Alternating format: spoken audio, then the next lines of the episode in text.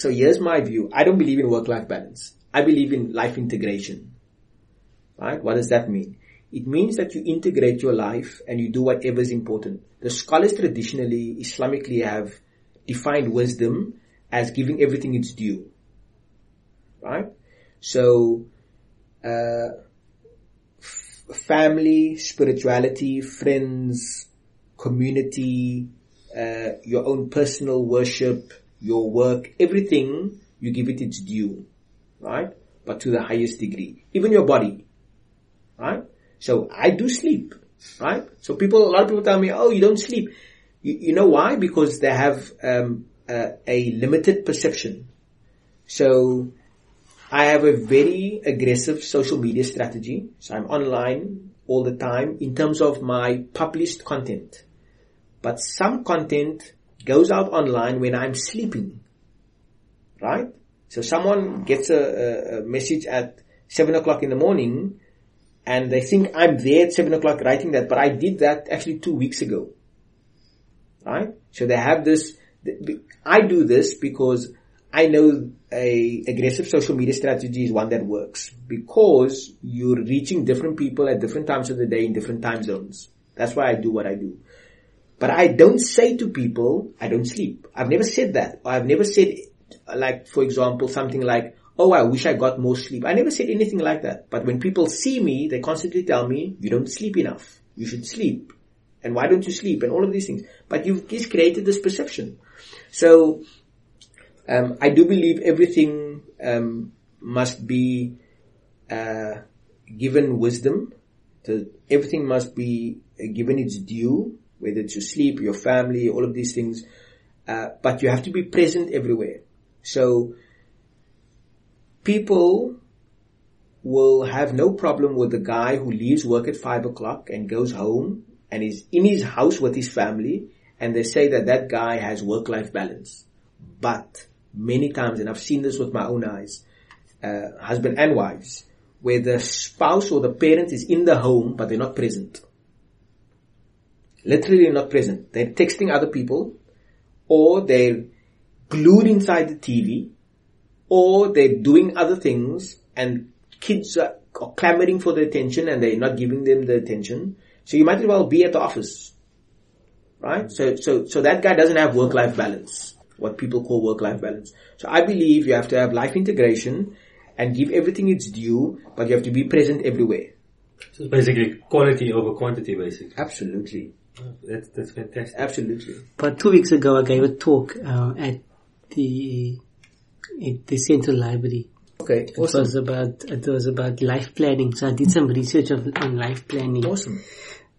What I found out was that a bride to be spends an average of 39 days researching and planning a wedding, Wow. which, which only lasts for five hours. yeah, yeah. A person want to buy a car researches for an average of five days. Okay. And when we want to start business, pl- a business, we have a business plan and we take months and years, but none, hardly any of us ever do research or invest time in a life plan. So what do you think about life plans?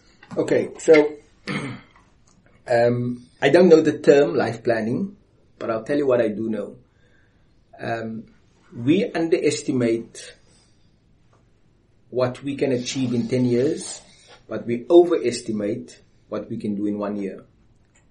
And so we, our minds become confused, right?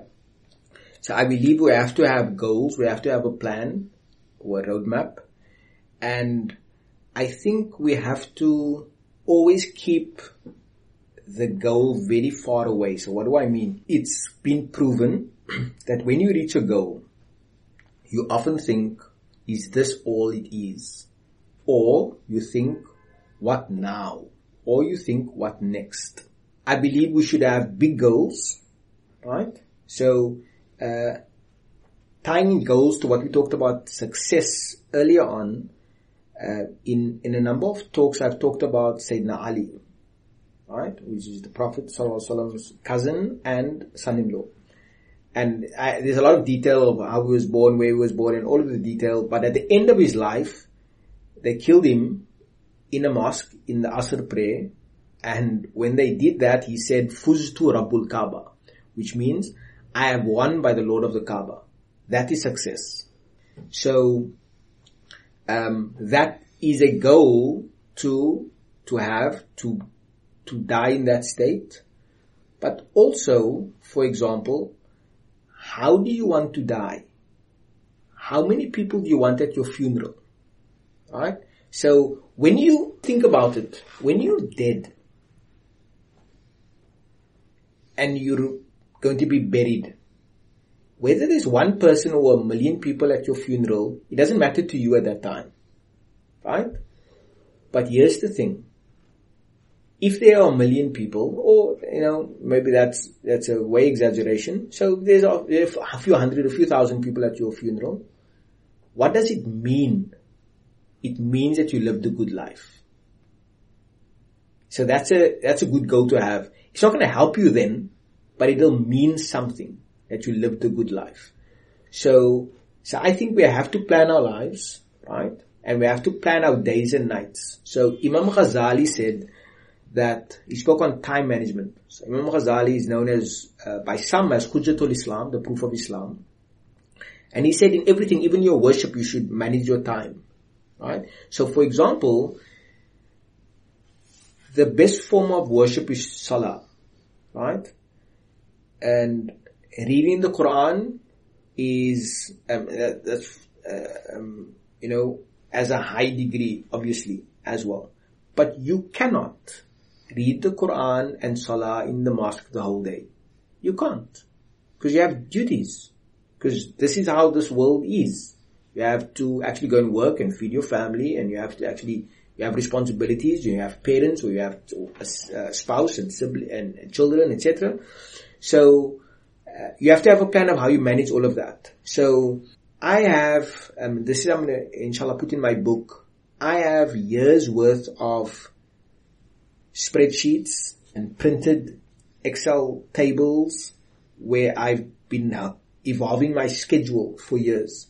Right? So I'm, I'm currently busy. This morning I started with a new evolution of that schedule of what time to go to bed, what time to wake up, what to do in what hour. So my whole day is more and more moving towards a schedule. Right? And there's flexibility in that because things come up and life happens. But I know what I want. Right? There, there's an old man, Dr. Ghulam Hayat. He's a retired doctor. He lives in Constantia. Very accomplished spiritually, right? In terms of, um, many people know him for his work in community and, and, and spiritual circles. Uh, but also, you know, in his career, he's a medical doctor, he retired, his daughter is taking over his practice. And I've been blessed to know him for many years and he's a teacher, a very important teacher and mentor for me. And he, over the years, he gave me lots of different advices. And once he said to myself and another youngster, he says, I know what I want out of life. And I think that's important. So he has a goal and he works to that goal. And even though he's retired now, he's still on the goal uh, that he wants to reach. And so you have to have a plan and you have to know where you're going. But I think that also ties in a lot with knowing who you are.